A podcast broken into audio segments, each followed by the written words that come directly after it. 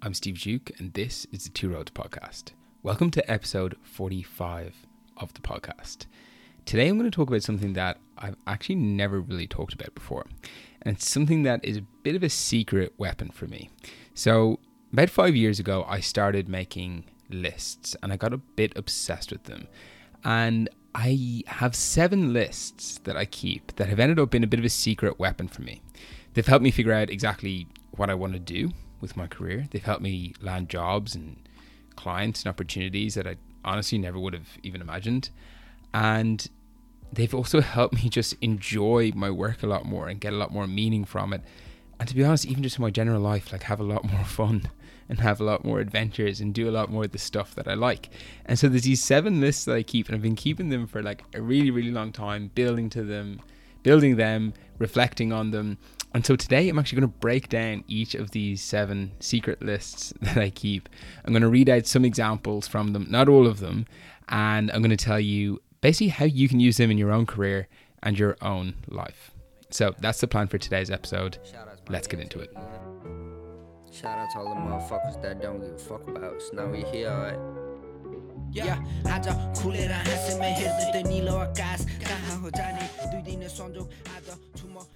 so the first list that I keep is called my win sheet.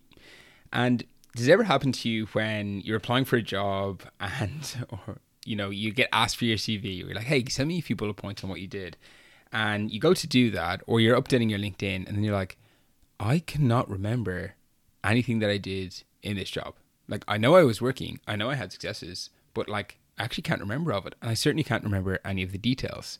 So your win sheet is one way to get around this. Basically, you start this list. I call it my win sheet, and in this, I just add all of the wins that I get, like in work or outside, any specific achievements that I have, um, little like victories that I have in work or outside of it. And what I do is I add in all the details around them. So like I add screenshots to it. I add like specific numbers. I add like what did I actually do? How did that work out? And this is like helpful for a few things. So one, when it comes to building your CV or updating your LinkedIn, you have all of the details. You won't remember them. And if you've left the company, like you kind of can't go back and get the actual details. So when it comes to doing that, it's way easier to have this win sheet and just use that to fill in those details. So, you know, that's going to help you land jobs, it's going to help you win deals, whatever else it is. The second thing is is that it actually is really helpful for discovering your strengths. So once you've been kind of keeping this win sheet over time, you can look back on it and you can reflect on, okay, well, what are the common trends here? You can kind of analyze each of the wins. It's like, oh, what did I do here that was good? Um, what are my strengths as a result of that? And you start to get this like picture of what your strengths are. And we know that like a lot of the evidence shows that being good at your job is one of the biggest predictors of job satisfaction. And so if you know what you're strong at that can kind of be one signpost for what you should do with your career which is really helpful.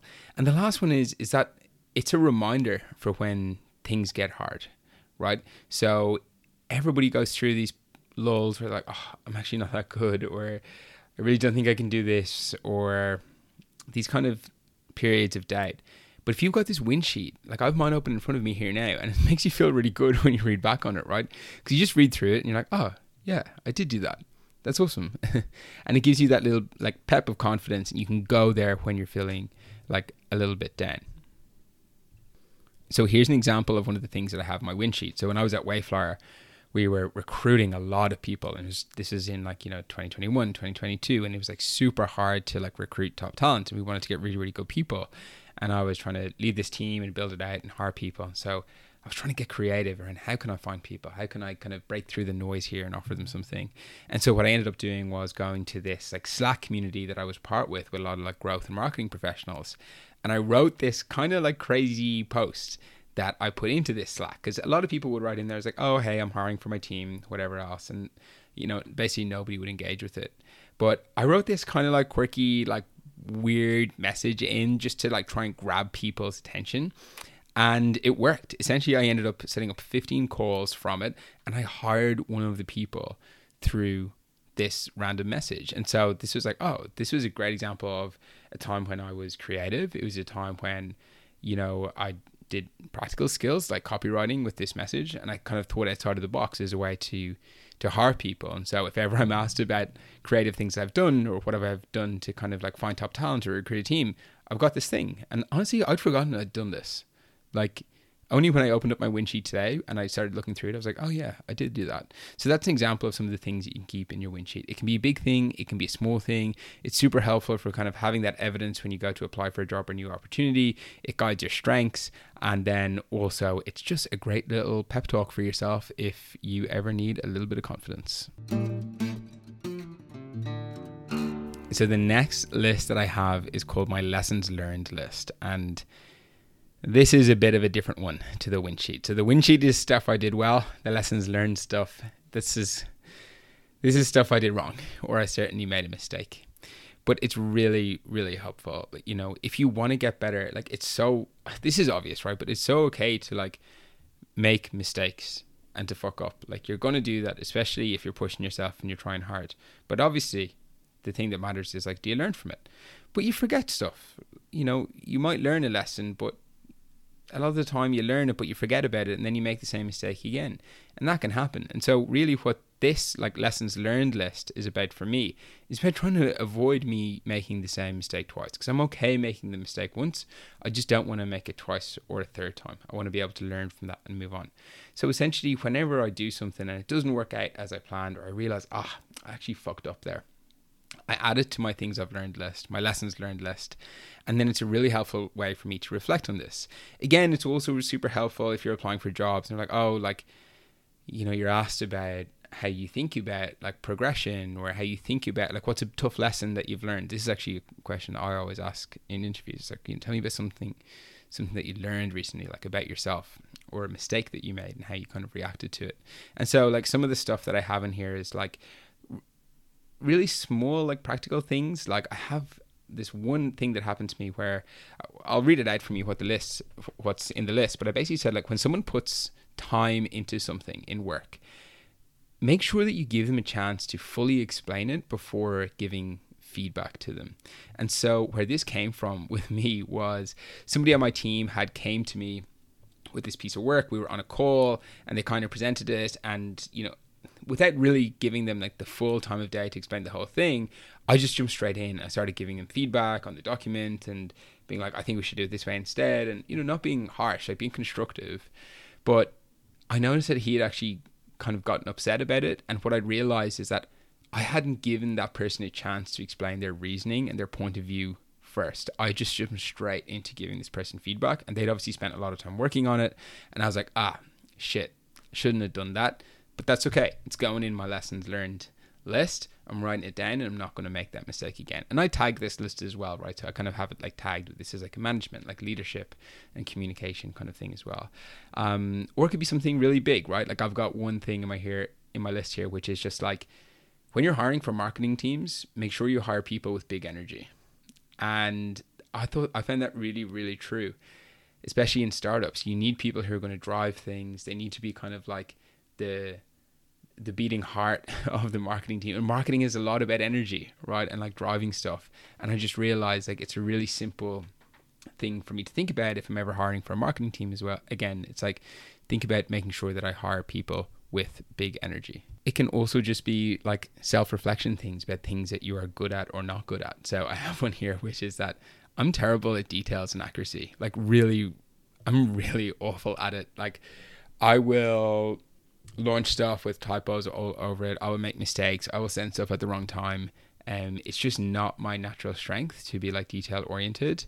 Um, and once you realize this about yourself, like then you can make a decision about what you want to do with it. You can say, okay, I need to go and solve this, or you can say, look, I don't think it's worth really solving it, or I've pushed it as far as I can, but I'm going to find other ways to mitigate it. So whether that's kind of putting in systems or processes so that you know other people essentially check my work, um, or something else. But once you're aware of it and it goes into your lessons learned list, then you can do something with it. So I love this list. I'm always adding to it. Um, I even had like a, did like three or four like last week, um, which is really helpful. And it's just a really nice list to like reflect back on and realize, you know, some of the lessons that you've learned along the way because you forget about them otherwise. Okay, so that's the first two lists. I've got my, you know, my win list and then I've got my lessons learned list. The third one is my good time journal. I've talked about this on the podcast before, but it really is one of my favorite things to keep. And anybody who I've introduced this to tends to love it as well. And so your good time journal is basically just a list of things that you enjoy doing. Um, usually work focused, but this can be anything that either energizes you, engages you, or where you find yourself in flow. And the great thing about the good time journal is when it comes to figuring out what it is you want to do next or trying to make a decision about what you want to do, this is a really, really good signpost because this is just like this document that shows you all of the different things that you found energy in, that engaged you, that you know you were in flow in. And essentially, when I think about my career and like how I design my own life, I basically just want to be doing as many things that are on my good time journal as possible. And so that's how I think about it. And the great thing about keeping this list over a continuous basis is that you just pop stuff in there like as it crops up. It's actually way more difficult to kind of sit down and try and write this list or any of these lists thinking backwards and trying to think of moments where you were engaged or a moment where you learned something. Your memory just isn't going to be able to pick up all of those things. But in a moment, I can be like, oh my God, I actually really enjoyed doing that, or I'm feeling really energized after that thing. I should definitely add it to my good time journal. And what you should do then on top of it is like write some reflections on it. So, okay, well, why why do I think I enjoyed it? What was it about it? Who was I with? What was I doing? And then you can start to draw out common themes across each of those things that are in your good time journal. So, a couple of things that I've added to this recently is I wrote this essay. I actually haven't released it yet because it's perhaps a little controversial, but um, it was kind of this like statistical analysis of some of the work that like Steven Bartlett and does with like his um, ad testing and thumbnail testing for his podcast, which um, I basically ran the numbers on it, and I'm like pretty sure it's bullshit. Um, so I wrote, I kind of like did this analysis uh, one evening and like wrote this essay on it, and it's just in like a Word doc, and I shared it with a couple of friends, and I was like, I just lost like two hours of my evening doing this thing like after work, and I really, really enjoyed it. And so that goes in my good time journal. Another one as well was that I noticed, you know, we've just finished up the the first cohort of the Divergence program, and I've added to my good time journal that like presenting the live sessions like every single week. I loved it. At the end of it, I was like, oh my god, like an hour is up. Like I've completely lost track of time, and I really kind of liked that challenge of you know coming up with engaging content and presenting it in a way that is engaging and taking feedback from people each week and then going out the next week and trying to make it even better again. And so, you know, when I come to the next point where I'm trying to decide what I want to do, I can just look back on this and I can have a really good insight into the types of things that I enjoy and that I don't enjoy. Now, the fourth list that goes with this is actually my bad time journal. So this is a bit obviously more negative, but I think it's really important, right? It's the opposite to a good time journal. You want to put in the things here that like really are energy sucks for you or life sucks. Things that you do here like, oh my god, like that was tedious. I do not want to do that. I just feel really shitty after it. Um I do this I started doing this as like a yearly thing where uh at the end of the year, I'd basically write a list of all the things that I liked that year at a big level, and then all the things that I didn't like doing. I think this is like a Tim Ferriss um, exercise. And then what he would say is like, okay, rank the top five things that you really didn't like doing this year. Um, and then write them out, put them on a sticky note, and stick them on your fridge. And your job for the first month of the new year is to just not do these things. Really be very strict about protecting yourself from doing them. And so I had that, and there's a couple of things up there. There was a couple of people like that I found that I really didn't enjoy hanging out with. They just made me feel shit about myself. Um, and so I was like, that's it, fuck it. I'm not spending any more time with that person. And I just put it on my fridge and I just like completely stopped. And you know, they've messaged me being like, oh, like let's do this, whatever. And I was like, was like, no, you know. And in my head, I was like, you made me feel really terrible about myself and never hang out with you, so I'm not going to do that. Um, so, anyway, this is like the bad time journal. Um, it can obviously be, be big things like that, or even like more small things. Um, and it doesn't mean that you're going to be able to eradicate 100% of the things in your bad time journal, but again, it's a really helpful signpost, right? Like I find I find like big calls with kind of no agenda that are very like processy. Like I'm just sitting on a Zoom call for like an hour, not really engaging. I hate them. I really hate them, and I don't. I I get off those, and I'm like, oh my god, like shoot me. This is I'm I'm drained, but also just like completely fed up. Um, and so I just don't want those things, right? Um, again, we can't eliminate all of them, but it's another helpful signpost for figuring out what we want to do, and that's what your bad time journal is all about. Okay, that's my first four lists. The fifth one that I have is what I call my people I want to work with list. And this is actually a pretty selective list. There's not too many people on this because I try and keep a really, really high bar for it. But what I learned when I was at McKinsey, actually, it was actually when I left McKinsey. When I left McKinsey, what I realized was that one of the biggest things I enjoyed about that company was not necessarily the work or the lifestyle or anything like that. It was the people I worked with. I loved working with these like smart, creative, hardworking people who were also you know really emotionally intelligent and just good people to work with. And i realized that you could be doing something really really shit which often we were like working really really late on some boring deck or some boring analysis. But it was fun because you were doing it with really really good people and so i realized that what was important for me was to work with great people i just found that so fulfilling and so i started this list which was like basically people that i would really really want to work with and you realize that you don't come across these people too often in your life. Maybe you've had a chance to work with them in the past. Maybe you know them, you know, socially or through another circle, and you're like, this person is just a, a good person. I could really see myself working with them, and and I just kind of add them to this list, and I'm like, if ever I get the opportunity to to work with you, um, I'm gonna take it because I think it would it would be a lot of fun, and so this is like a very long term focused list because it's not like I'm gonna go out, you know, next year and like try and hire all of these people. Like I can't do that. It would be unrealistic. They live all over the world. It's crazy. But it's more just like to realize, hey, these are the these are the people that if I get the chance to work with, I'm gonna take. And if ever I get the chance to, you know, bring them into a project that I'm working with, I'm gonna take that too. And so that's what I do with the the people I want to work with list. These people are rare. There's not too many on it. I'm obviously not going to say who's on it, um, but even just looking at the list and thinking about working with these people, I get pretty excited. The second last list that I keep is um, I don't have a catchy name for this one, but it's called like basically the interesting people and organizations list. And so this is like if you know that you're interested in a in a specific area. So right now, you know, the area that I'm really interested and passionate about is mental health. And so I want to kind of build my network within that and over time, you know, I'm kind of committed to to this industry over like a longer time period. And so I want to know like who are the interesting people in this? Who are the interesting organizations in this industry because they're the ones who are going to, you know, create or present opportunities for me in the future.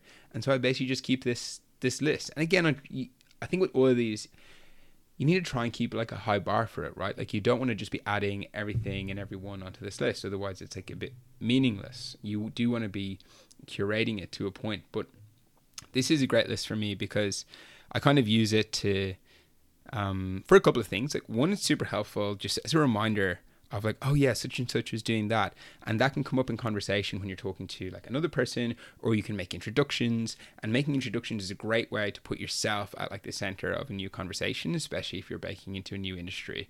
And then on the organization side, it's a really helpful way for you can like track these organizations to see maybe they'll have jobs in the future, or even just to kind of like track how they're going. And so it's just kind of this like list that I use for like, okay, these are like some cool people, some cool organizations in the space that I'm interested in. Let me keep an eye on them and let me kind of make sure that I'm continuing to build relationships with them. If I see opportunities there with them, I'm going to track them and I might jump on one if they come up. But it's just, um, it's just, I find it a helpful list. And with some of these, it's like, I'm not exactly sure how I'm going to use it in the future necessarily, but I I, I enjoy keeping it, and I think it's um, it's a long term kind of play, um, but it's helpful in kind of compounding my, you know, my, my strengths and my position within a new industry when I get into it. Those six ones that I've talked about they're pretty professionally driven, right? A lot of it is around kind of career. And yeah, the lines blur because, you know, it's not just about quote unquote succeeding in your career. It's also about having fun. And, you know, that's a lot of what the Good Time Journal about or even kind of the people I want to work with list. Like that's that's all about kind of increasing the satisfaction that I get from work, not just about, you know, progressing necessarily. But the last list is not really about work. And it's also the least original list that I keep. And it's a bucket list and I fucking love it because I started this, uh, I mean, a while ago, and it's I really like it as something to kind of force me into longer term thinking and longer term planning. I love looking forward to stuff, and I realized that for a long period. I wasn't planning far enough ahead to like look forward to something. So I would work and I'd be too busy to really like plan anything and then I'd be like shit like holidays are around the corner. It's like okay what will we do? Like where will we go? And I just kind of book something in but then I'd be too busy even between booking and going to it to like start looking forward to it. And so it kind of like reduces this the enjoyment of it because you don't have this like really fun like looking forward to it build up. But then also I would find like I would kind of like rush onto these holidays and like they weren't be wouldn't be like necessarily planned or anything like that. And so I love a bucket list as a way to kind of keep me focused on on longer term things and and it helps to build that excitement for something and I love that. And so I have this bucket list. It's obviously like classic bucket list stuff on it, but then it doesn't have to be crazy either. Like some of it can just be like small things or even like little personal achievements that you want to have. And and then you can start to build them in. And a cool thing that I've started to do recently is to kind of have a subset of this list um, that I share, and I share it with my brother. And kind of, we haven't got there yet. We just started it, but our deal was like, hey, these are things that are, you know, on both of our bucket lists that we want to do, and we're going to try and do one of them each year. So we're going to agree the year beforehand. It's like, okay, this is the one we're going to go and do this year, and then we make it happen. And you know, if you've got a year or more to plan something, you can make it happen like you definitely can. A lot of the times this stuff doesn't happen because you try like too late to organize it, but it's um it's been a lot of fun and I've started to take a couple of things off it and I've really enjoyed them and it feels so good to work towards these things over time. One of the big ones I had on my list was to go to a Rugby World Cup. And you know, me and my friends, we bought the tickets for this year's Rugby World Cup like I think 3 years ago, right? And then we spent essentially those three years like looking forward to it. We obviously forgot about it for a good stint, and then we were planning it, and we were, and I was able to plan with my friends. You go, and we went and we spent like two months in France. We traveled all over France. We had friends come visit us. You know, we rented Airbnbs. We went to cool places. We spent time in Paris, and I was like, because I'd been planning it that far in ahead, I was able to do it really well. But then I was also able to get such enjoyment out of it because I I'd been looking forward to it. And it's a really nice feeling to look forward to something. So that's the last one. It's a bucket list. It's the least original. But you know what? Career, work, yeah, it's important. Of course, it's what this podcast is largely about. But we get so much meaning and satisfaction from the things that we do outside of work. And a bucket list is a list that helps me to do that. Okay, that is all for this week. I went through those seven lists. They're basically the, my seven secret lists that I keep full of interesting stuff. I've got my win sheet. I've got my lessons learned. I've got my good time journal, my bad time journal. I've got my people I want to work with list. And then I've got my interesting people and organizations list. And then finally, I've got my bucket list. So that's it. I hope you enjoyed this episode of the Two Roads podcast. I would actually be super interested to know like what lists you keep, um, or if you end up trying out any of these ones and adding any of these ones into into your own kind of list keeping, uh, and if you use them at all. So if you do, follow me on socials. Uh, LinkedIn it's just my personal profile, Steve Duke, and then on Instagram you can get me at the Two Roads Pod. And let me know. Send me a DM. I love when people DM me. I get you know a few of them after each episode, or people are like, oh, like I like this, or well, nobody really tells me they didn't like something, but if you didn't like something, you can tell me that too. That's okay. But let me know what you enjoy. Let me know what you don't enjoy, and send me a message. I'd really appreciate it, and I always get back to them. But other than that, I will see you next week for episode 46 of the Two Roads podcast.